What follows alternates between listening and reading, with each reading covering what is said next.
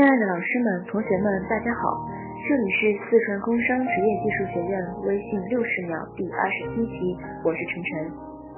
我院原定于五月八日的青春文化广场晚会调整至五月十二日周二举行，希望大家能够谅解，同时也希望大家都能够积极参加我们的晚会，也可以进入我们学院的官方微信，为自己抢个好的座位。最后，上周的母亲节，你是否为自己的母亲准备了礼物，或者是节日的问候呢？在这里，我们祝天下所有的母亲节日快乐，身体健康。